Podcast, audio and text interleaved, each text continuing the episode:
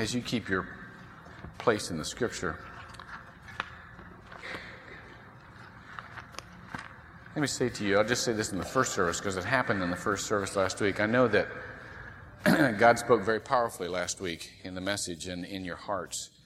And whenever God speaks powerfully, Satan is always there to um, help people misinterpret what he said or to read something wrong or hear something wrong. I believe uh, very much in the fact that um, um, Satan is a perverter.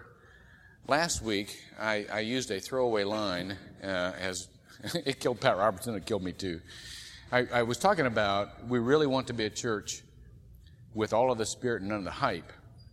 And then I, in, in the first service, I referred to Randy uh, Rainwater's announcement because he gave the, the, you know, the typical youth ministry announcement with a lot of superlatives. I mean, that's what youth ministry is, is a lot of superlatives. And uh, it sounded, I went back and listened to the tape, and I, see, I can see how people would interpret that I was talking about him at the time. I was not talking about him. Let me tell you three things real quickly. First of all, youth ministry is a different animal than adult ministry. Um, there are uh, naturally superlatives used in youth ministry that aren't necessary for adult ministry. That's one of the differences in, in, um, in that kind of uh, ministry. Second of all, I have tremendous confidence in Randy as a, as a boy. We are so fortunate to have this guy. He is so neat, and I love his ministry. Thirdly, and here's the point I would never in the world use any of you by name as a negative example anywhere.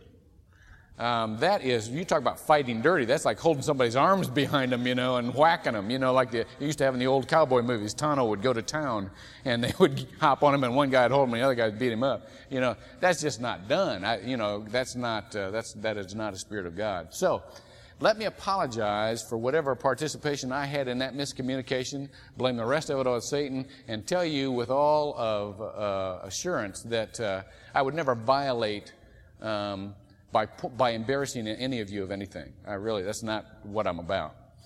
Um, this scripture has, and by the way, there was one more rep- mis- misinterpretation last week that somebody mentioned to me. When I was rehearsing for you conversations that take place in my office that said, you know, I never hear from God. I don't know what it is, you know, to hear the voice of God.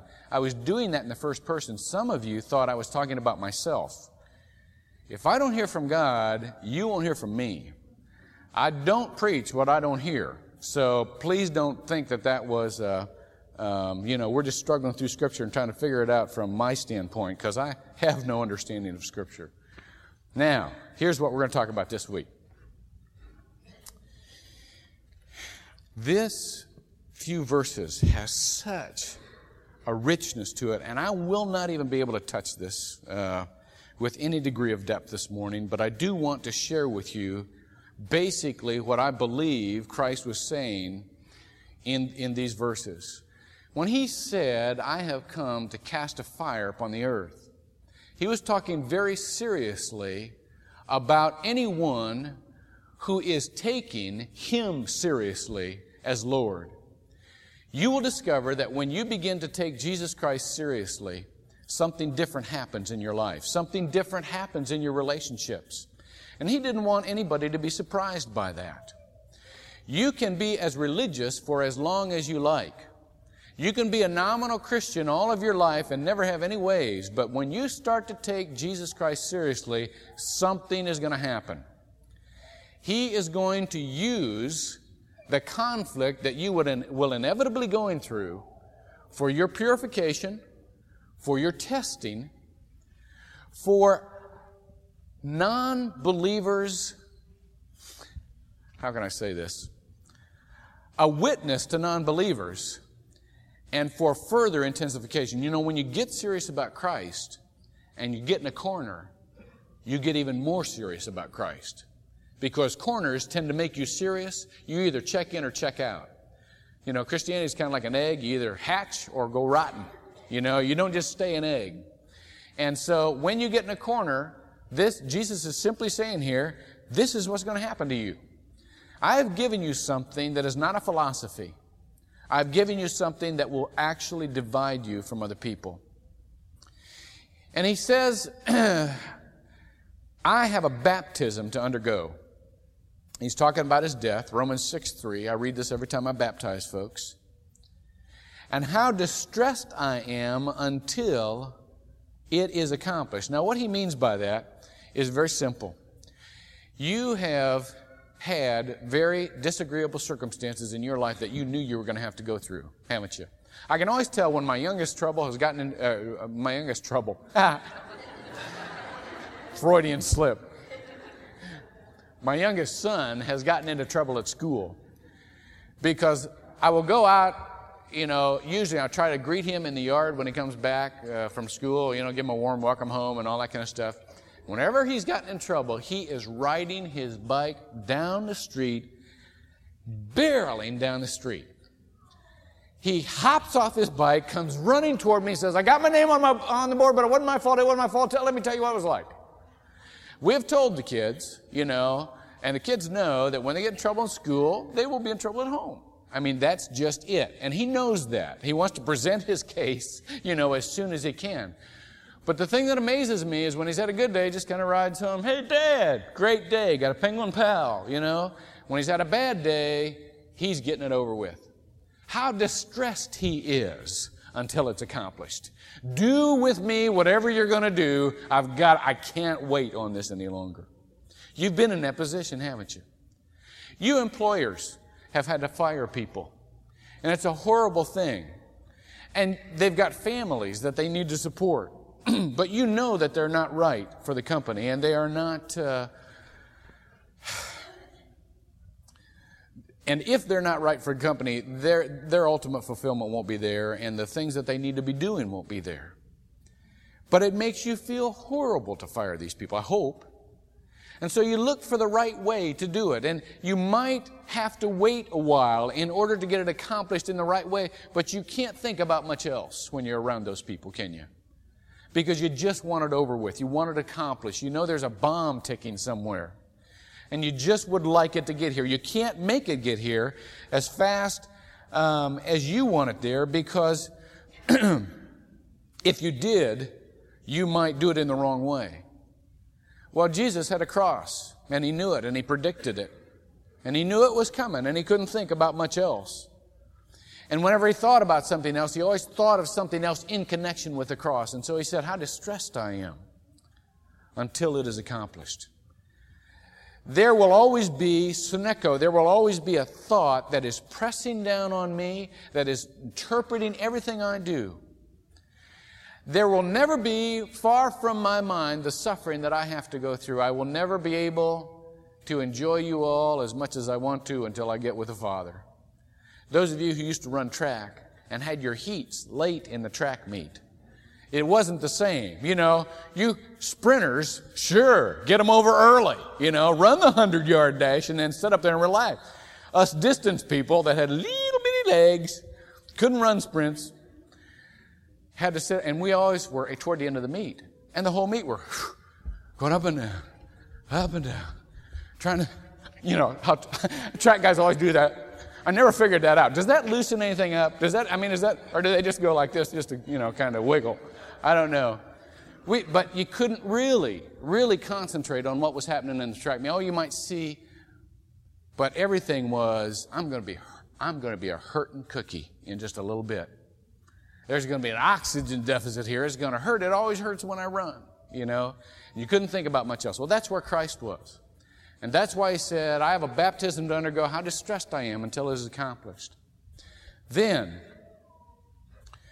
one more thing on the technicality. He said, Do you suppose that I came, came to grant peace on earth? Now, this confuses a lot of people.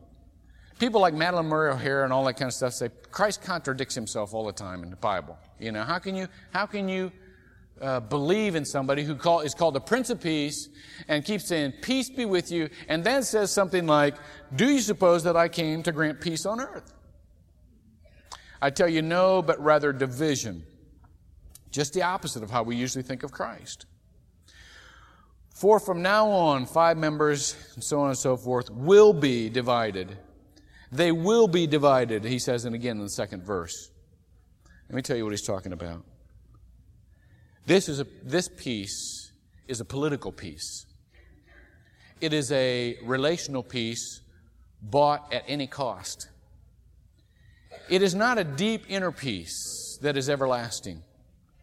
It is the kind of peace that goes against, he says, I am not going to try to bring the kind of peace that goes against the nature of things. There will be a natural war when somebody takes me seriously. There will be a natural division. I remember the first friend I ever had who ever took Christ seriously. He'd been just like all the rest of us, cussing and, you know, cutting up all the time and trying to get away from stuff uh, so that their parents didn't find out, all that kind of stuff. But Mike Armstrong was the first guy I ever knew who ever took Christ seriously. He called him Army. And he never made a big deal of it. He made a commitment to Christ one time, and he just lived differently. And finally, I mean, he, he never said, Don't you guys cuss, it offends me. He just stopped cussing. He said, Don't you guys try to be dishonest with your parents, it offends me. He just didn't try to get it out of anything anymore at home. And all of us noticed. And we said, What happened, Army? And he said, I'm following Christ. That's all he said. From that point on, there was no condemnation coming from Army. No condemnation. But boy, you talk about conviction. There was a wall there. There was a sense in which not Army, but something he had was against us. It was the nature of the thing. We were different. We were divided from then on. He loved us just like he always had. And he didn't think he was any better than we were. But there was a dividedness there. There was a, there was a sense of dividedness there. It was because you don't change the nature of two different things. You don't change the nature of anything. When he took on Christ, he took on Christ's nature. Behold, you are created a new creature. See? He took on Christ's nature, and he had a different nature than the rest of us did from then on. I think it's uh, Bruce Richardson um, wrote a book called uh, From the Zoo or something like that. He's a veterinarian. He talks about the animal kingdom. He had a friend, Julie, who had a pet raccoon. Her name was Bandit, very original. And she loved this raccoon, and the raccoon loved her. And he sat Julie down sometime, one time, and he said, Julie, I want you to know that around 20 to 24 months, there's a glandular change that takes place in raccoons. And they get wild. And so you have to be very, very careful with Bandit because he can scratch, he can have an unprovoked attack on anybody. She looked at him and she said, Doctor, you don't know this raccoon. Bandit would never do that. We're friends. We love each other. He would never do that. Months later, Julie was undergoing plastic surgery because, true to his nature, he had undergone the change, unprovokedly attacked her and lacerated her face. Why? Because he was mean? No, because that was his nature. Christ is simply saying here, I want to tell you that you are not going to be of the world anymore, and I don't want you to be Pollyannic about it. And I don't want you to be condemning of it. That's just how the world is. There is going to be a dividedness there, and you have to be prepared for it. You know, the Bible says to speak the truth in love. well, I've seen a lot of Christianity that's the truth without love, and it's very, very cruel. There's condemnation after condemnation heaped on people every Sunday. There's guilt after guilt heaped on people every Sunday and it's not right. It's not the nature of Christ. That's truth without love. But just as silly is love without truth. Because love without truth is mere sentimentality that will go through the meat grinder, that will end up, pardon me, in our injury because somebody didn't love us enough to tell us the truth. Here, Christ simply loves enough to tell the truth, to say how it's going to be. And he says, he puts it in of course, he knew he was doing this. The periphrastic future perfect tense, as you were telling your neighbors just last week, in the durative mode. And all that means to say is, it ain't going to change. It's going to always be like that. It'll always be like that. It says, even in families. And he points out that it'll happen in families simply because families are the apex of relationships until you meet Christ. And then he is the apex of relationships. That's why he's pointing to families here. It doesn't happen more often in families, but families will notice it a lot more quickly. There's also a sense in which the older generation and the younger generation here are juxtaposed. Mother-in-law against daughter-in-law and so on and so forth. You see the, the, the younger and older generation, that, you shouldn't overplay that. That just simply says a new interpretation, a new confrontation with what was old religion will take place. But what he's saying is, I want to be honest with you, it's going to cost. It's going to cost. And if you are a person who hates conflict, as most of us are. And if you are a person who will do almost anything to avoid confrontation, you have to watch out. Because you might end up being a traitor here. And you might end up doing some damage. Now let's get into the why he said it. He said it because he does not want us to do damage, either to ourselves or to other people or to the witness of God. We cannot buy peace without truth. Most of us try, and it always fails. Most of us try to get rid of the pain or to mask the pain rather than working through the pain and living in a realistic world and coping.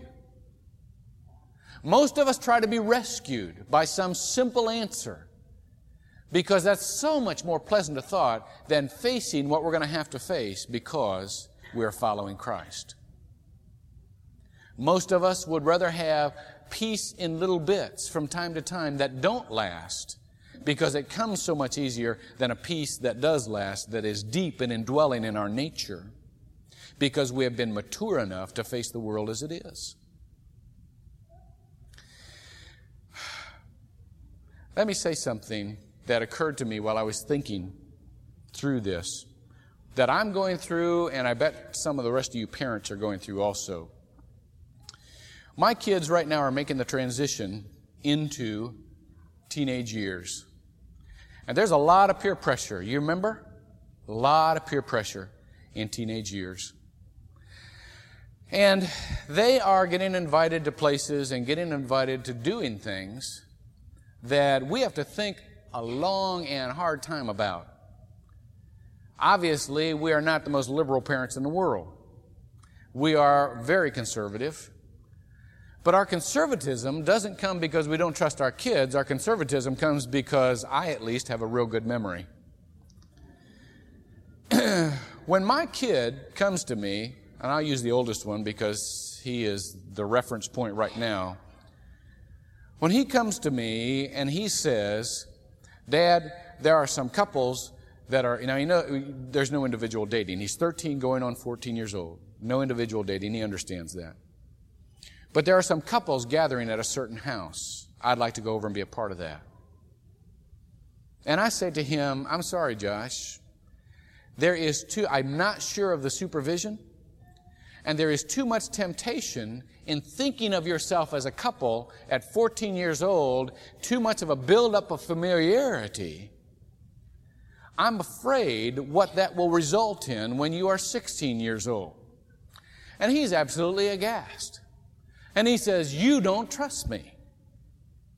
Well, unless I was real weird growing up, from the time I hit puberty, until the time I get, got married, I could not think about much else than my, uh, the old awakening body trick. Woo! This is great! This feels good! I thought about my body constantly. And even more constantly, I thought about other people's bodies. I mean, I lived in the real world. Now, you tell me a Christian kid who doesn't think about that, you know, who goes over in the corner and says, Well, Lord, it's just you and me. I don't want to think about that stuff, you know? Now, back then, boys probably thought about it a lot more than girls did. I don't know. But I can tell you it isn't that way today. Girls have gotten liberated, you know, and they're thinking about it all the time too. Now, is it that I don't trust Josh? No. I think he's a wonderful kid. He's a wonderful kid, and I trust his character, and I trust that he wants to love God, but do I trust his body? Not for a second. And I never will, because he's got a body like I got a body. See? And it's alive. And you can't, you can't go, and when, when that conflict comes, see, and I don't believe, boy, you're the strictest, you're the meanest, you're the, you know, and we say, go ahead, get it out, you know, go ahead. You can't say anything, you know, derogatory about my character, but you can slam around and get angry and all that kind of stuff. It would be so much. I know why parents let their kids do everything. I know why they do. It is so much more peaceful to say, sure, go ahead. I mean, but at what price do we buy peace? At what price may I be leading my kid into a temptation he can't handle? What kind of spiritual life does anybody have at 13 or 14 years old? How long has anybody been able to walk with the Lord and build up that kind of strength? I mean, not many people can do it in their 20s and 30s. Am I, to, am I to kid myself and say my kid's any holier or has any more Christ-like character than anybody else that he's going to be able to withstand that temptation? Uh-uh. No, sir, I know him too well and I remember too well. I live in the real world and I will not buy peace at the price of letting my kid go into that kind of temptation. There's going to be a division. And until he can divide himself from that temptation, I'll be pleased to divide him from that temptation. And I'll take the heat. Won't take that kind. There's another thing I was thinking about. Somebody asked um, Becky last week, why are your two kids, or the, we can't tell about the third one yet. She, she included all the kids, but I just include the older two. Why are they so strong? And they are. Boy, they got a lot of faults, but those kids, if Beck and I died tomorrow, they'd go right on. Uh, they've got that kind of inner strength. And Becky answered, I had never thought about this before, but she answered correctly. I'll tell you why they're strong. We have never rescued them. We have never rescued them. When they had a teacher that hated them, and all of us has had teachers that hated them, we have never gone in and say, you don't read, I've got a wonderful kid here. You know, this kid is, I mean, you're misreading this kid. All of my kids are above average. Lake, Lake Wobegon, all the children are above average. We used to, we had a huge nursery or, or daycare preschool where I was, and it was hilarious to watch the mothers come in. Come in. 90% of those mothers would come in, and somewhere in the conversation they would work in, of course, my child is above average, much advanced.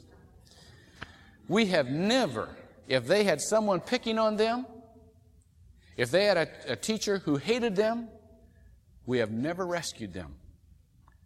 We have always said to them, it's how the world is. All of your life, you will have people misunderstanding you. All of your life, you will have people angry at you. All of your life, you will have people picking on you. You had better learn now how to deal with it. We will be here and we will be praying for you, and we do. I mean, we spend a lot of time in prayer for our kids. And we will be here to offer advice and we will help you on whatever school projects that you need us to take you to library or whatever and so on and so forth to satisfy that teacher. But you have to learn somewhere how to deal with the world as it is. And not to hide. You know what happens when you keep rescuing your kids? They grow up looking for someone to rescue them. And they marry an enabler. Somebody who will let them be a child for the rest of their lives. And there are some very sick relationships built. Why? Because mom and dad always pulled me out of it. You know what happens to their theology? They don't say, God mold me into your character. They say, God rescue me from this. Make the pain stop. Jesus was saying there's going to be pain. There's going to be division. You can't buy peace at any cost. And no matter how bad your kids are hurting, they will continue to hurt long term unless you deal with reality like it is. Very important. Now, I'm running way out of time, but let me go ahead and talk some more. Separation, what it is for holiness, is a combination of love and truth. And separation is a tricky thing. Many Christians withdraw from the world. I don't have that particular philosophy. Northland does not have that particular philosophy. We don't come together in order to be separate. We come together in order to be re energized to go back out and be with the world. If there's ever a class I want to teach, and Beck and I think maybe we'll teach it together, it's how to be in the world and not of the world. Because I really believe that that's our ministry out there. And I believe that those people who are not like us need our love, and we need to love them, and we don't need to be obviously cut off from them. But there is a valid separation. Number one, there's a separation in that we don't have to make other people feel comfortable with the kind of lives that they're leading that are directly opposed to the gospel. We don't have to do that. And nine times out of ten, we shouldn't even try. I got a letter this week from a former parishioner. She was angry and hurt. She was very angry with me. When I had known her, she has since moved away. When I had known her, she was living a life that was directly opposed to what ex- explicitly says in the New Testament. And I did not say to her, that's okay. I told her that I loved her. I told her we wanted her at the church. I told her God loved her. I told her Christ wanted to have her life. But I would never go to her and say, you know, it doesn't matter. It doesn't matter. Because it did. It did matter. What it says in the New Testament is true. It's written for our protection. And when we live opposite the New Testament, I'm telling you right now, there's going to be consequences. It's not written for our entertainment, it's written for our protection. And I knew that as long as she lived like she did, she was not only damaging herself, she was damaging future relationships. And so, frankly, I was not as gregarious and not as relaxed with her as I was with some other people, and she noticed it. And boy, she wrote me a letter this week and told me in no uncertain terms she had found some pastor that just would go camping with her and her boyfriend, and he didn't care and he didn't condemn her, and so on and so forth. Well, okay. Okay. There, maybe he has a different style of evangelism, and that's okay. And I don't know who the guy is, and maybe he knows what he's doing. That's great. But there will always be a sense of distance between holiness and non holiness. It's not that I am holy. There's a sense of, of distance between me and the people I want to be like, that I desire to go after, but it's not. And there's a, there's a sense of discomfort between me and the people who have pure spirits. Because my, my spirit is far from pure much of the time. And I love to be around people, but I always feel like I'm going to be exposed. Like they're, they're going to read me, you know. Those, especially those people who have the gift of discernment say, Colonel! Just look at me and go, Colonel! And I go, guilty, guilty, guilty. There's a sense of discomfort. But you know what? It's because it's true. And I would rather deal with truth than to buy peace at the cost of what the gospel is really worth. Secondly, we are to be able to be separated, to be able to be divided. Because it's a protection to susceptible believers. There are some of us that could have a very worldly ministry. We have such a close walk with God, but not very many of us. If we're honest with ourselves, I could never be a uh, have a ministry to porno stores. I could never go down on Orange Blossom Trail because I I know the weakness of my flesh. I cannot even look at a dirty book because that picture would stay with me forever. I don't even touch it because I know the weakness of my flesh. And so I know what to stay away from. I know what to keep distance from. And that is important for susceptible believers. There was a church in Corinth and they had some sin in the middle of the church and they, they, ex, they, they excommunicated the people who insisted on that kind of behavior, not because they wanted to condemn the people, but because they wanted to protect the innocent. They wanted to protect them from that example. What we do is an example. We are imitators. There's a poem, and I can't remember exactly the words, but it's um, all the water in the world. Anyhow, I can't remember the, the words. i am going to race back and learn it for the second service. Can't a, sink a ship unless it gets in. The danger point is when it can get in. And, and, and at our various stages of maturity in Christ, sin can get in. I was talking to somebody at the retreat. I smoked for years, you know, and please, smoking's a sin like any other sin. I mean, all of us have these. We, some of us drink or uh, uh, eat too much and, you know, have impure thoughts and all that kind of stuff. But so I'm not picking out smokers, but the guy told me about, and I, and, and I haven't smoked for 15 years, but they were smoking, and I still like to smell the stuff. I like to smell cigarettes. So they were standing out there smoking, and, and the guy is, was, you know, dealing with himself. And by the way, if you smoke, don't ever stop trying to quit. You'll do it. You'll do it someday. Just keep trying. You'll do it. God will help you. You'll do it. Let me give you that encouragement. So anyhow, he was still trying. But he told me about one time he went outside here, was having a cigarette out there.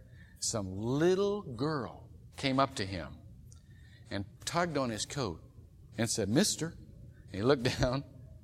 She goes, I want to smoke when I get big. Oh, man. Oh, just shoot me and get it over with. I mean, he still remembers that whenever he lights up. It's awful.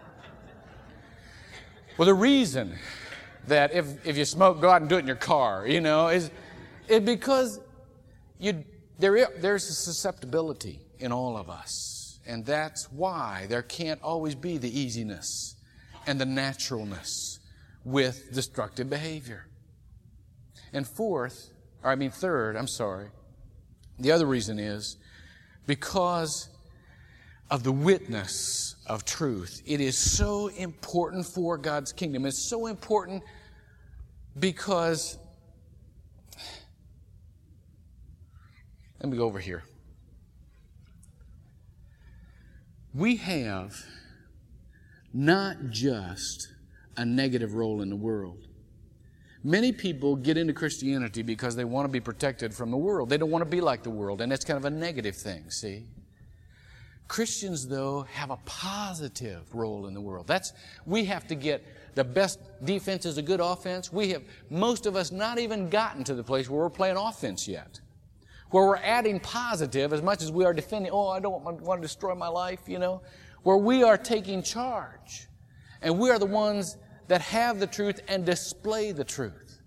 That is the positive role. And that's why we don't deal with sin and we don't spend our whole time trying to not sin. We spend time trying to do what God wants us to do. Because if that's how you spend your life, that's the influence you're going to have, see? It's real important. We need to realize a couple of things. First of all, we need to realize that we will be on the winning side because there is nothing in that world that satisfies anybody but Jesus Christ. Anybody who's looking for peace will never find it for very long in anything, and you know that from your own life, don't you? I mean, some of you have done it all, and you've not found it, and that's why you're here. God made us that way. You don't have to force your views on anybody. They'll find them. They'll find them. They'll be back because that's the way we're made. But here's the point. The point is that we have a positive role. Displaying the truth because the truth is the only thing that lasts. It's the only thing that gives you peace. The truth is not negotiable. The truth will never break. Only the people against the truth will break. It is not negotiable, and we have to establish that truth. Now, we can trivialize the truth all we want. People say, well, what's the true way of worship? Ah, that's a trivialization. It doesn't matter how you worship God. I always kid the ushers, tell them, we're going to have a class some here someday on how to be an usher at North. And as people come in the door, we'll go clapping or non-clapping, hand raising or non-hand raising. You know, you know, head down or non-head down. You know, Embarrassed or not embarrassed? We got sections for everybody here. It doesn't matter. Those are, those are trivializations. Those are all, they're not trivial, but they are simply a matter of how we've been raised to worship and how we are most comfortable in worship. All of those things are wonderful. Where we get in trouble, in trouble is when we absolutize the relative and relativize the absolute. This is the truth that Jesus Christ is the most important thing in the world. And until we learn that, we will not have a positive effect. We will simply be defending ourselves from a world that is angry and hostile. Jesus Christ is the most important thing in the world. And when you live the truth, you have a godly inheritance, a godly heritage. I'm sorry. Let me tell, you, tell one story and then we'll take communion. I really want to just talk on and on. Come back next service. No. Immanuel, there's a story about Immanuel Kant's father. Now, when I was in school, when I was in college, everybody talked to Immanuel, talked to Immanuel Kant to impress one another because he was the philosopher. See, so well, Kant says, you know, stood around talking, and there's a story about his father. That his true story. He was traveling across Poland to get to his native um, uh, land of Silesia, and was set upon by robbers and they beat him up and they took all of his goods and they asked him, Is this all the money you have? And he was scared and he said, Yes, yes, you've gotten everything. And then they just left and he took off and he realized, watch this, that he had some gold sewn in the hem of his robe just for such an occasion as that. And he also realized he had told him a falsehood. He literally went back and said, I'm sorry. You asked me if that's all the money I had. I've got this gold in the hem of my robe here. I was so scared I just forgot about it. I didn't mean to lie. I would never lie. Take the gold. They gave him back his purse, gave him back his horse, gave him back his prayer book. Now, you may think, okay, so that's the reward of truthfulness. Look deeper and look longer.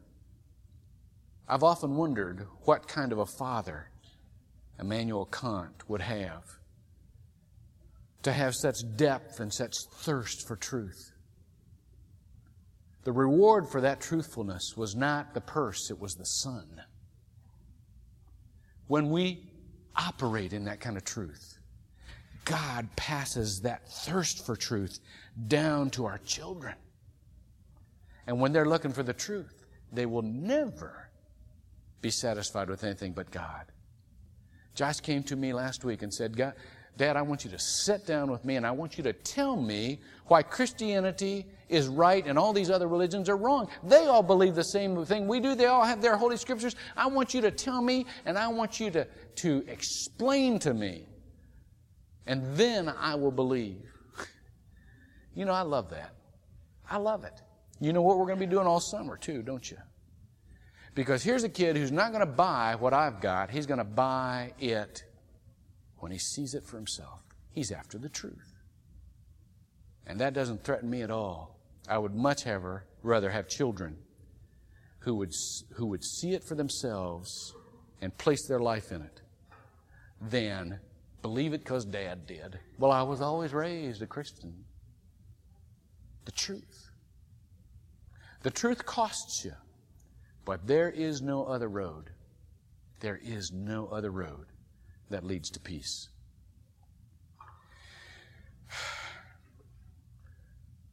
Let's have a prayer for communion. By the way, if you've never taken communion here, if you're a follower of Christ, you are welcome to take communion. And then um, we will do a song. Where's it? Ron? What are we doing now? Remind me what, what we're doing now.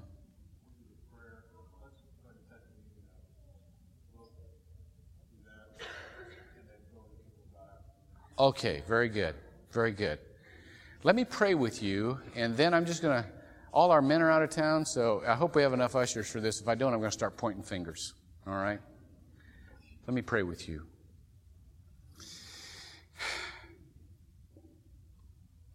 God, we come confessing our sin. We don't think any more highly of ourselves this morning than we really are. Hasn't got anything to do with self esteem, has to do with reality. We want to be comfortable, we want to have peace at any cost. Help us grow up. Help us take you seriously. Help us put behind us the sin we need to put away so that we can live really in your spirit. And let this sacrament be a testimony to your power in our lives, your nature, as we take you into us. Let us let you free in our lives to live out in us your character of Jesus Christ. We pray in His name. Amen. Would the ushers please come forward? We will pass out the elements both at once. If you will take the basket, pass it to your neighbor, get the elements, and then when everybody has both elements in their hands, we will take communion together.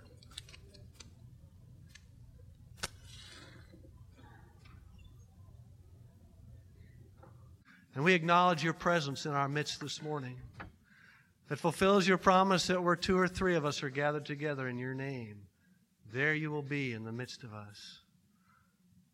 Lord, we rejoice that you love us. We rejoice that you died for us. And we rejoice that you live, that we might live also. Lord, speak to us this morning, your living word. Encourage us Empower us. Make us bold for you, Father. In the name of Jesus we pray. Amen.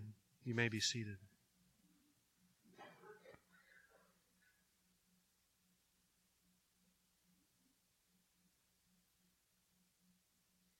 I have come to cast fire upon the earth, and how I wish it were already kindled. But I have a baptism to undergo, and how distressed I am until it is accomplished. Do you suppose that I came to grant peace on earth? I tell you no, but rather division. For from now on, five members in one household will be divided, three against two and two against three. They will be divided, father against son and son against father, mother against daughter and daughter against mother, mother in law against daughter in law, and daughter in law against mother in law.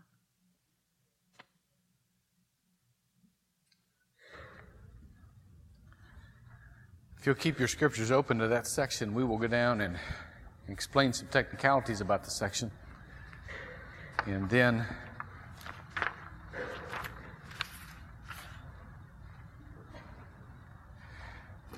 we'll talk about its broader and deeper meaning as we usually do.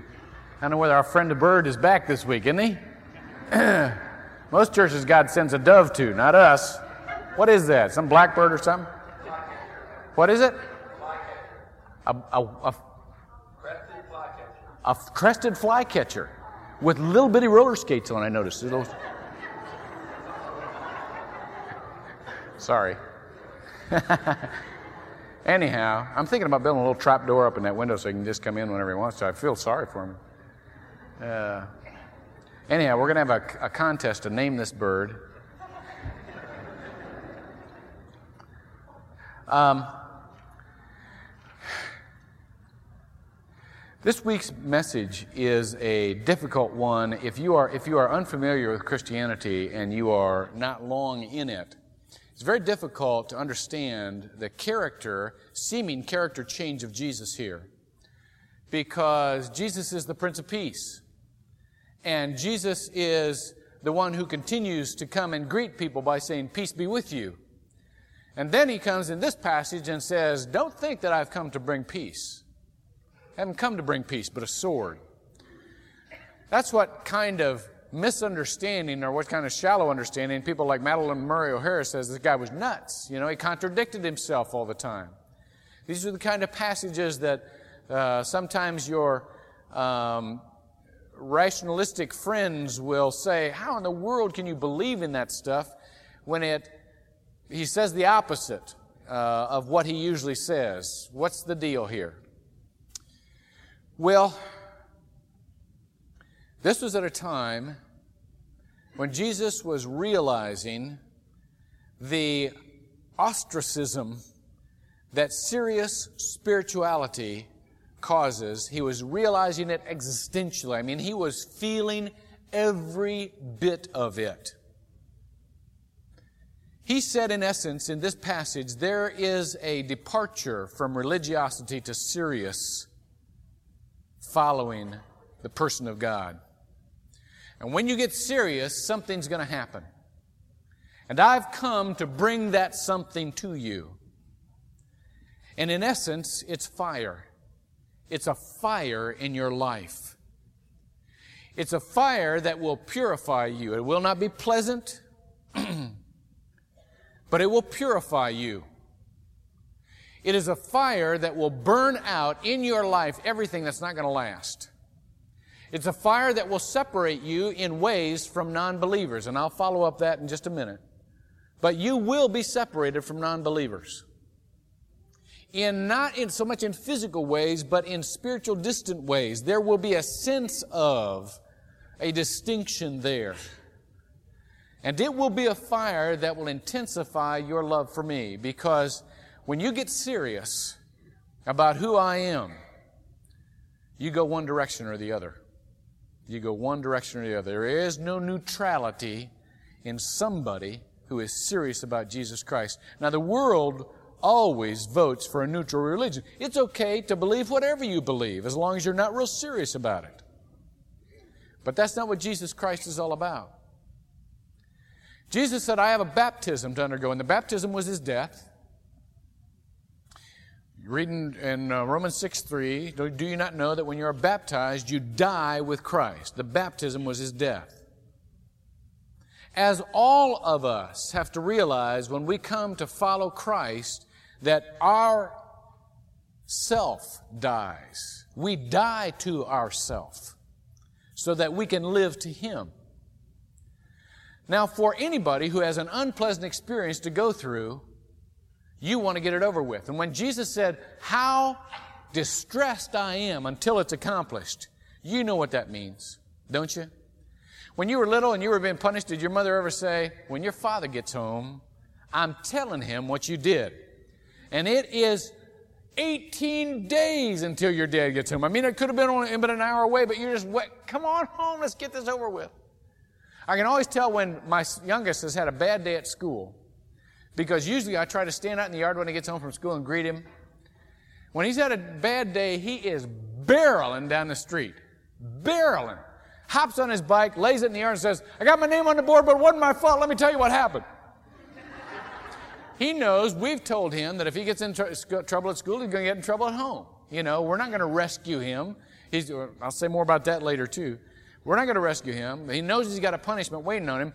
And he knows that inside his little body, he doesn't want to delay it. He just want, he throws himself on the mercy of the court. Do whatever you have to do. I just want to get this over with. I can't stand it.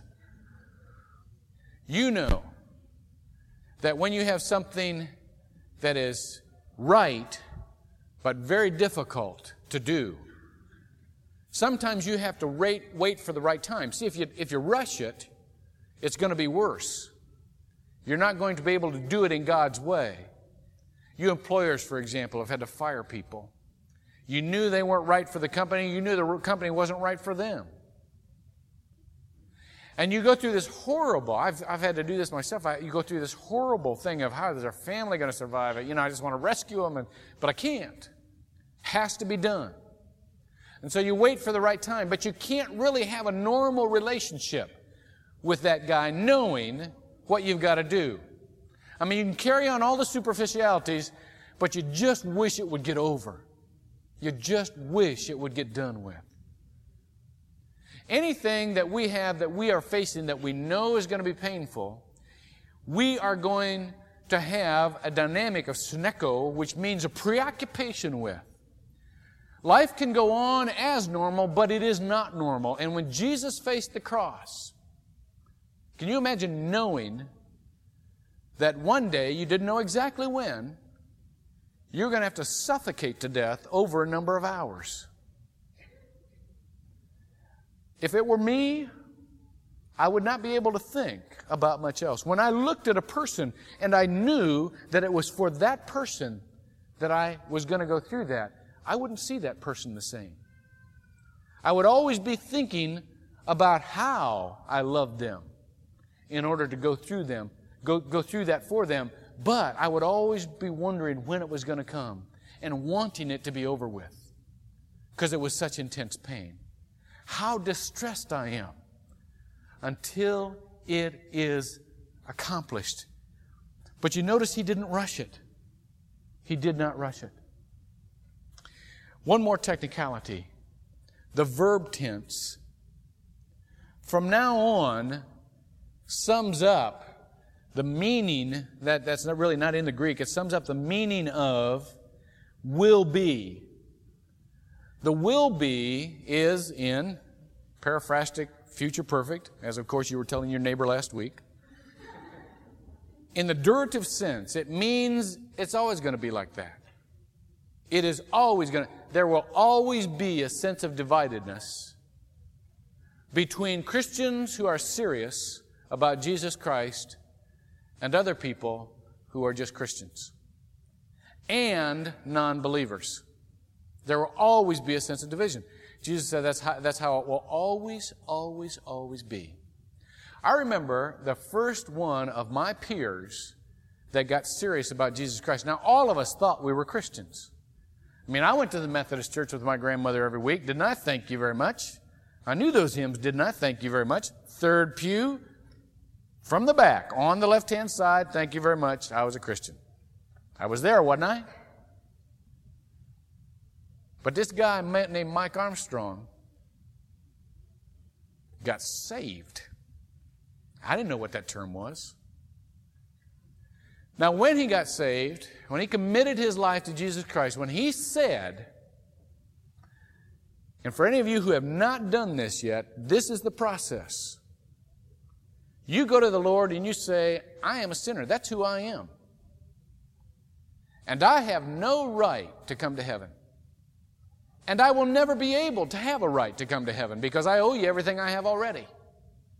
And I will never be good enough. It's only by your grace and by the sacrifice of Jesus Christ that I can come. And today, I lay my life at the foot of the cross. I depend on what He did for me. And I ask you to come into my life and make me whatever you want me to be. That's the process. That's the basic prayer. And Mike did that, but he didn't tell us. So we went on with our normal lives, and everybody was cussing, you know. You know, we were junior high, hang out to pool hall, cuss a little while, you know, trying to be big. Yeah, well, listen to this. You know. You think that's a dirty word? Listen to this one, you know. Trying to be bad. Army never said a word about what he'd gone through. He just didn't cuss anymore. And he didn't try to deceive his parents anymore. And he didn't have all the money he used to have. So, anyhow, I nailed him. Said, Army, what's going on? What do you mean? How come you're not cussing? He said, um, I made a commitment to Jesus Christ, and I'm not going to do that anymore. I said, Great. So, we went on with our friendship, hung around every day, but you know what? From then on, there was something between us. Army never acted holier than thou. He never said to me, You are wrong in doing this. He never corrected any of my behavior. But there was a presence, a spiritual sense in him that I felt was against me. Not condemnation, conviction. They're two different things. He loved me like he'd always loved me. And there, it wasn't so much what, what he was about, but there was a spirit in him that I just felt constantly. Well, Scripture says there will be. There will always be. And it will it will overtake families. And the reason that he points out to families in here is because in a family situation, the apex of relationships in this world are family relationships until you get to God, and then he supersedes that. And so he points that out even in a family situation. He could point the same thing out in friends, but he points it out in a family situation to heighten the importance of a relationship with Jesus Christ. It is so important that there is a difference. And there's a difference not because of the kind of people we instantly become, but because of the two natures of the two different worlds. See, in the spirit world, it is healing and life and peace and love. And in the physical world, it's competition and cutthroat and let me get my self esteem by putting you down. That's the way it is in the world. This is the nature of the world. And Christ doesn't condemn it. He just says that's the way it is. That's the way it'll always be. There's a, um, I think his name's Bruce Richardson, wrote a book uh, called uh, Views from the Zoo. He's a veterinarian, Christian. and he sat down with a friend, Julie was her name one time, who had a little pet raccoon. There's somebody over near Glenarden Heights that has little raccoons, leads them around on leashes. Cute. Sat down with her, and she had a little baby raccoon, and his name originally was Bandit. Can you imagine that? Named him herself. Sat down and said, Julie, honey, I want to tell you that Bandit's getting older now. And around the age of 20 months or 24 months, um, raccoons go through a hormone change, their body changes. And they can become very wild. They can attack unprovokedly. I want you to be careful. And Julie looked at him and said, Doctor, you don't know Bandit. We are friends. We have always been friends. Bandit would never do that. You just don't know him like I know him. And doctor said, Yeah, he, he really will, Julie. No, he won't. Some months later, he visited her in hospital. She had had plastic surgery. The raccoon had lacerated her face viciously, unprovokedly. Was he condemning raccoons? No. He was just saying that's the nature, and you can't change the nature of a raccoon.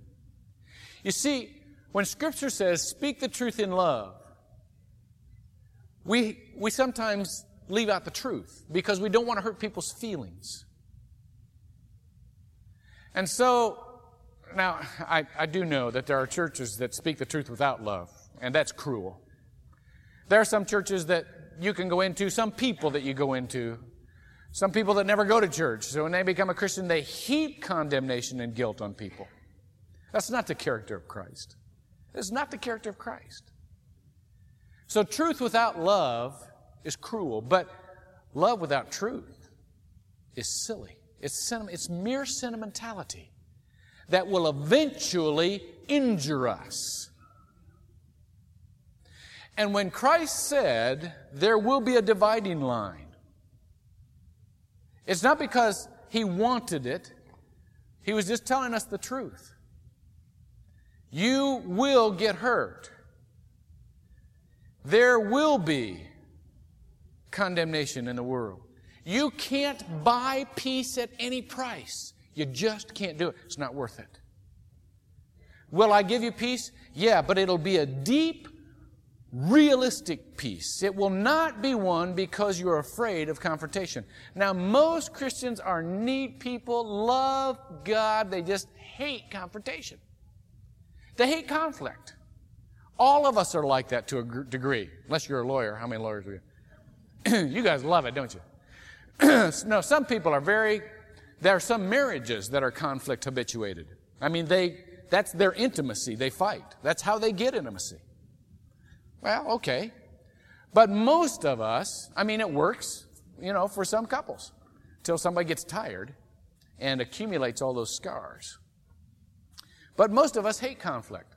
We would do practically anything to avoid it. And Jesus Christ is saying, you can't. You can't buy peace at the expense of truth. Because the peace is too short lived. Now, let me just go through some things that I was thinking about while I was thinking of, uh, I was thinking of illustrations for this. You parents, I'm living this. You parents, right now, are in a conflict habituated situation if you're raising children who are going into teenage years or who are in teenage years. It's part of it. It is part of it. You will constantly have those kids coming to you and saying, Can I do this and can I do that? And you've got to make a judgment here. You've got to make a judgment. You've got to say, Where do I draw the line? What is good for them? Now, if the response is negative, guess what's going to happen? Explosion City! You're mean! Everybody gets to do this but me! You're too strict! You're too conservative! And you, you know, yeah. But you know what? it makes a difference whether you try to buy peace now at the expense of having an argument and have a big war later on at the expense of a mistake. Our kids right now are old enough to be invited to boy girl stuff. And they're old enough, their bodies are waking up. You know that? Remember that? When your body woke up? You go, woo, this is fun. I'm going to be thinking about this. A lot of my decisions don't come from rational um, judgments so much as they do from memory. I make a lot of my decisions on memory of myself. Unless I was real perverted, and there's, there's a case for that, but unless I was, unless I was real perverted, from the time my hormones kicked in to the time I get married, I didn't think about much else than my body and everybody else's. I mean, it was fun to think about that. And it felt good to think about that. Now, are my boys any different than I was? Well, no, they're not. Uh-uh. No, they're not. So when they come to me and they say, Dad, well, there's some couples getting together here. I've got to make a judgment. Am I putting them into a situation asking for more spiritual maturity than they can possibly have? How much spiritual maturity can you have in your early teens? I mean, uh uh-uh, uh, no, sir. Not my kids, not anybody's kids. I mean, that's more spiritual maturity than most of us have 30 and 40. Single people have the same problems. And so, am I going to put them into that situation to avoid a fight? Lead us not into temptation. Is it me? Do I think my kids are rotten kids? Absolutely not. I think they're great kids. I think they're wonderful kids. Do I know they love God and they want to love God? Absolutely. Do I trust their bodies? Not for a second. nah, I don't. I live in the real world. We've all got these bodies that just kind of take over and steer us, you know? I live in the real world. I'm not going to hide from that. And that is, engenders conflict. It engenders conflict. And yes, Christians are to take more precautions than other people because we know better than anybody else what sin does. We've recognized it. We've recognized it. And yeah, I'm not going to be as liberal as other parents are. That's the way it is. Avoiding conflict costs. Peace doesn't come at any price. Not real peace. Not lasting peace. Somebody asked last week, asked Becky last week, why are your boys so strong? Now, our boys have a lot of faults. And you can be strong good and strong bad, and we realize that. But there's one trait they have, and that is they are strong people. Beck and I, for the oldest two anyhow, we could die tomorrow, and they would go right on. I, they have that kind of character. They have that kind of strength. And Becky said, and I'd never thought about this, but it's true. Becky said, the reason that they are as strong as they are is because we have never rescued them. We have always let them deal with the world as it is. Yeah, our kids have teachers that hate them like everybody else. But we don't go down and say, You don't understand. This is my kid. I mean, you've got a false impression. I have a very special kid here.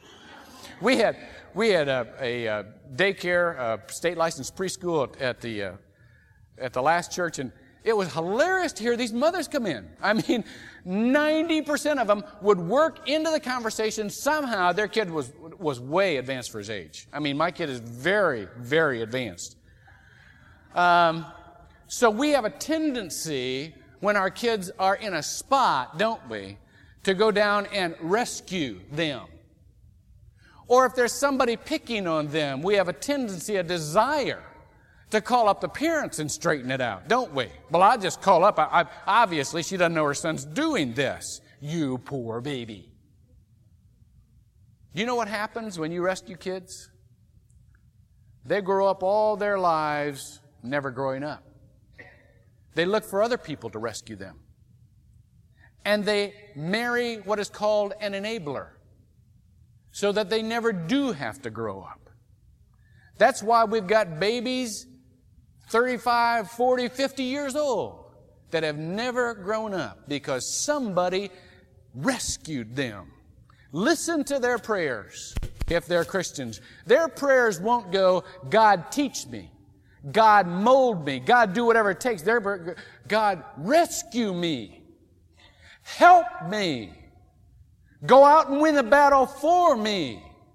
Help me not to have to face this. See? Sometime, as painful and as much conflict as it calls for, you got to look at your kids and say, honey, there's going to be people all your life that hate you. You got to learn to deal with them.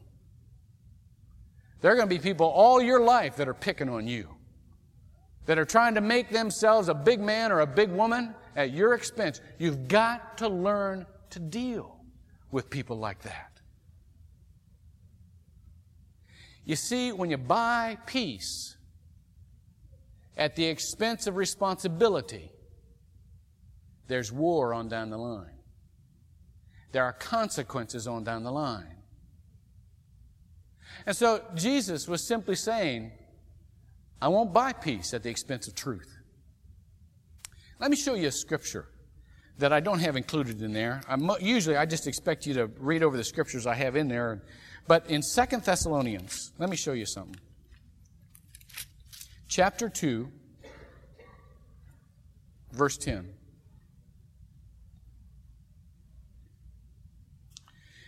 me show you the character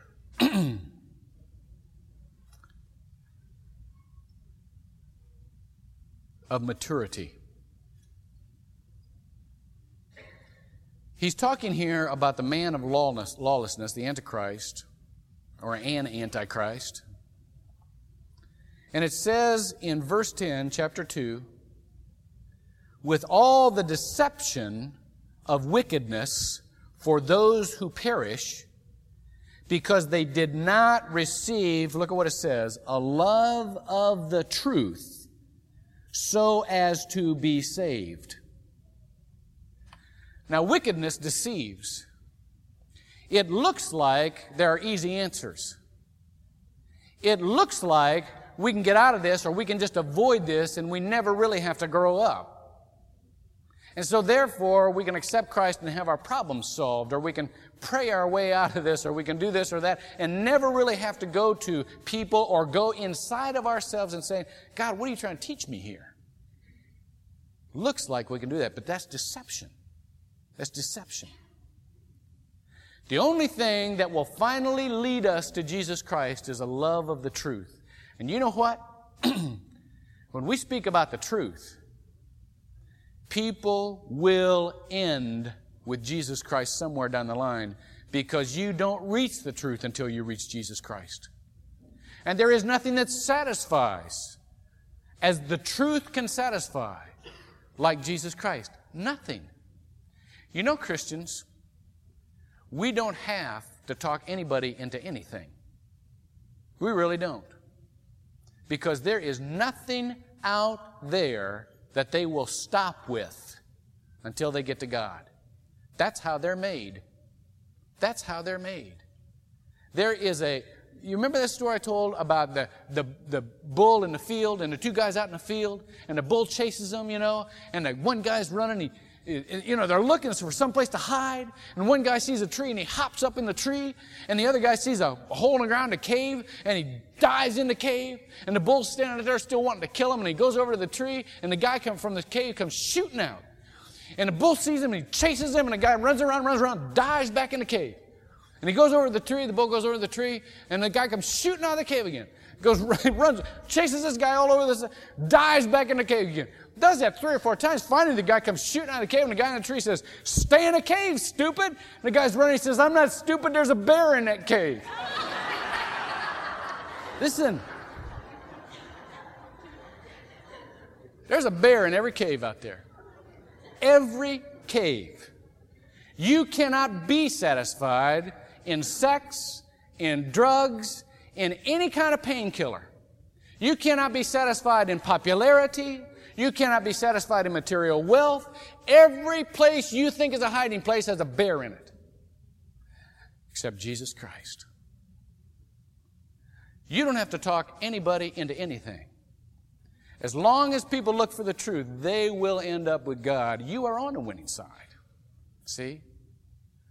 But it takes a love of the truth in order to be saved.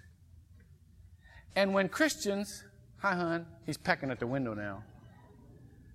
When Christians, I'm going to think of a sermon illustration that'll fit for this guy. I've got to use this somehow. when Christians do what they can to avoid conflict and avoid the truth, avoid living like there is a truth, we are not giving a good example to the world. We're just not. Three things that you need to realize. First, when you are living in a world of sin, you need not to rescue them and their feelings from feeling uncomfortable. Now, that does not mean you have to be an obnoxious, condemning person. But you need, when there is someone who is living in obvious sin, not to agree to that and not to tell them that's okay. I received a letter this week from a gal who was furious with me. I mean, she was hurt. And I could, it was just all over the letter. And she said, you know, and she, when I knew her, she was living the kind of life that was very obviously antithetical to what was in scriptures. Came to church, she part of her really wanted to go for God, you know, but the other part of her just didn't want to give up anything in order to do it. Didn't want to put God's will ahead of her own will. Well, I talked to her about a week ago and, and I was cordial, you know, but I was not as free as I would be with somebody who was one in the Lord. You know, I just, I didn't have that sense of freedom. Boy, I got this letter. Said, you know, I never felt accepted by you. I never felt accepted by the church. Um, I just, I always felt uncomfortable. Never felt fully accepted. Just kept saying that over and over again. And I, you know what? I got to own up to that. I got to own up to that. But to me, it's not bad. It's okay. I don't want to make somebody feel comfortable in a lifestyle that will destroy them. I don't want to make somebody think it's okay to develop a style of relationship that sooner or later will come back to haunt them and destroy other people. I don't want that. And if a person wants to hate me for it, or if a person wants to feel bad or hold a grudge against God's church because they were uncomfortable, got nothing to do with acceptance. Has everything to do with truth and reality. If God says it's wrong in the book, sooner or later it's going to destroy you. And if my own sons were living in a relationship like that, I would not accept the relationship. Not because I don't love them and not because they will ever stop being my sons, but because I would hate to see what it would do to them and the person that they were living in that relationship with and, and the people that were taking their example. See? Sooner or later, you got to choose between a feel good gospel and a true gospel. The object of Christianity is not to satisfy us, it's to change us. It is not to make us feel good, it's to help us have the character of Christ in this world. It's that simple. The second thing is that there are susceptible people, susceptible Christians. All of us are susceptible to some degree. But we have to draw a line. There has to be a division between righteous living and sinful living. Because there are always weaker brothers and sisters who are looking and taking the example. Always. I was having a conversation with a guy at the retreat who was having a cigarette at the time. And I've, I smoked for seven, eight years, so I know what it's like. And I know I quit 500 times before I finally did, you know? I know what it's like. So I'm not condemning cigarette smokers. But he was telling me, you know, he kept trying to quit. And I said, well, don't give up. And, and all of you who do smoke, don't give up. I mean, that sin is no worse or better than any other sin. It's just something that'll destroy you. And God doesn't want you to destroy it, but don't give up. I mean, God will continue to honor your obedience when, you, when you're trying to quit. So anyhow, this guy was telling me one day he was standing outside the church, you know, having a cigarette. This little girl comes up, pulled on his coat. Mister, he looked at me and said, yeah. She said, I want to smoke when I grow up.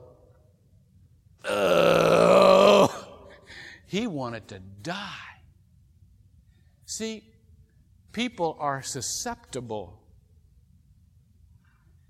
It doesn't matter how much sin is out there. There's all kinds of sin in the world. There's all kinds of sin surrounding us and temptation surrounding us. It doesn't matter how much sin. What matters is how much gets in. All of the water in the world can't sink a ship un- unless it gets in. All of the sin in the world can't sink a life unless it gets in. And the point is the reason there has to be a distance, not of love and not of care and not of concern, but of comfortability. A non peace is because there are people who are taking an example. We are imitative creatures. And if we see something modeled, sooner or later we're going to try it. And I wish it weren't so, but it is so. It is so. And the third reason is simply we got to live in a way where truth is non negotiable. Because you know what? Truth is non negotiable. Truth never breaks. People who are against truth break. Truth never breaks. Now, there are some who try to make everything the truth, and by so they, by doing so they trivialize the truth. I mean, there are some who say this is the true way to worship. This is, you know, uh, I heard one time a great saying says, "Never absolutize what is relative, and never relativize what is absolute." And boy, that's the key. That is really the key. There are some people who try to absolutize what is relatives. You know, this is the true way to worship. I kid our ushers every once in a while about, you know, learning to, when people come in the door goes, to, to, to you know, teach them, clapping or non-clapping, you know? Holy hand raising or non-holy hand raising? Hymn singing or non-hymn singing? You know, the point is all of them are valid. But none of them are absolute. All of us have ways that we have been taught to worship. And all of us have more ways that we will be taught to worship. But the way of worship is not an absolute principle, it's a relative principle. It's how God is, is, is teaching you in your individual heart. And there's that kind of freedom in this body to raise your hand or clap or, you know, have a devotional language while you're singing or whatever you want to do. That's fine. As long as we don't herd people into the way of worship. This is not a herd. These are people. And let the Spirit do as He will with the individual heart. So you can't absolutize what is relative, but neither can we relativize what is absolute. And we need to teach a love of the truth. A love of the truth because it will end in Christ. There are so many of you parents, again, so many evangelical people who are so concerned with the automatic transference of Christian principles on the strength of your personality. Let me tell you a better way. Build into your children, build into your friends a thirst to learn what is true. And they will end up with God. And they will end up with God for, with a personal faith. Let me tell you two stories and then, and then we'll have communion. First of all, Immanuel Kant. Remember him when we were in the, when in the 60s, Immanuel Kant was the big philosopher. He was the intellectual. And philosophy majors would stand around and impress one another by quoting Kant. That's, I mean, what, do you, what Immanuel Kant would say in his, you know, critique of pure reason. Uh, I mean, it was big stuff, heady stuff. There's a story about his father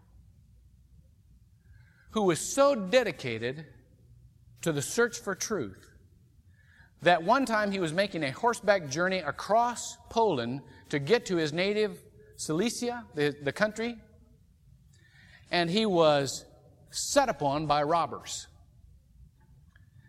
And they beat him up, and then they took all of his stuff, and they kept saying, Have you given us everything you have? And he was scared to death. He goes, Yeah, I think you've got everything. and then they sent him off. Well, 20 feet down the trail, he realized that he had gold sewed in the hems of his garment for just such an occasion. But they had asked him, Have you given us everything? And he had said yes, and he realized he had told them a lie. He turned around, went back to the robbers, and said, You know, I lied to you. I was so scared and so mixed up, I honestly didn't mean to, but I did. Look, I've got gold here in the hem of my garment. They gave him back his horse and his purse and his prayer book. Now, on a surface level, you think, well, now that's God honoring honesty. But go deeper and see where the honor really is. See where the result really is. It's not that he got his horse back but that he had a son that would never rest until he had found the truth. If there is a seeking in your heart for the truth of God that is afraid of nothing, that will examine everything and will not rest until you have God's truth for your life, that will have an effect on your children. One of the best things I've ever heard in my life is Josh came to me about two weeks ago and looked at me and said, Dad, I want you to sit down and I want you to tell me why Christianity is right and all of these other religions are wrong.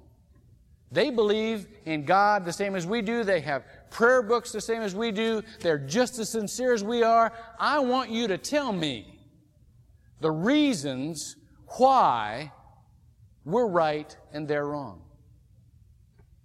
Guess what we're going to be doing all summer? I love it. You know why? Because it says, I'm not buying it on account of you. I'm not just going to take it into myself because you said it. I want to know it for me because I love the truth and I'm going to live by the truth. Best words I ever heard. Best words I ever heard.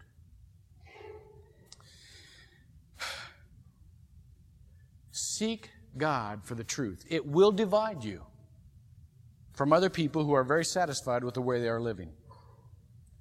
You will pay a price because you have found truth in Jesus Christ. And you will not be as close to others as you sometimes would like to be, nor will you be as happy as you sometimes would like to be. But there is no real living without truth. There is no depth, there is no satisfaction in any kind of life, even a life of religious cliches, without knowing in your heart what the truth is. Please pray with me.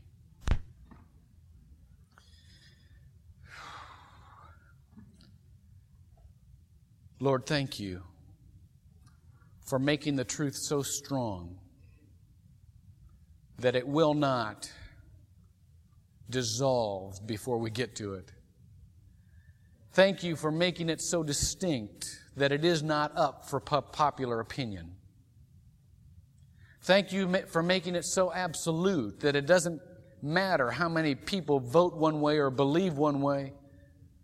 The truth is still the truth, is still the truth. And when we really love one another, we will tell each other the truth.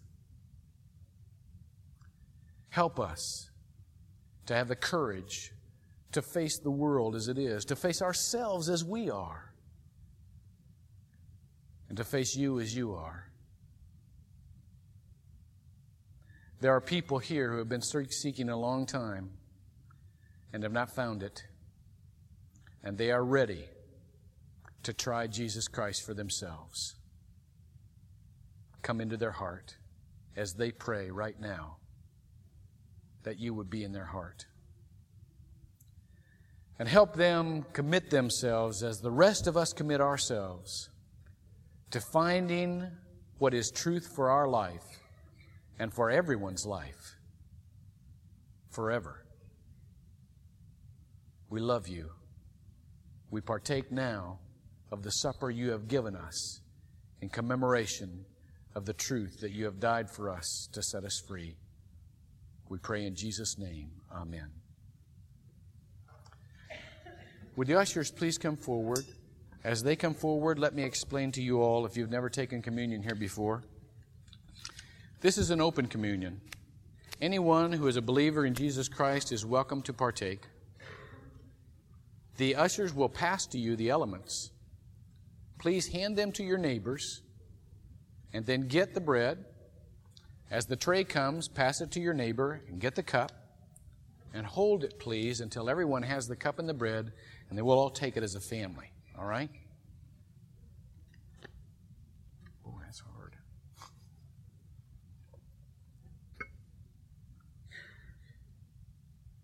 You may have to crack this bread. If anybody bought uh, lobster shears,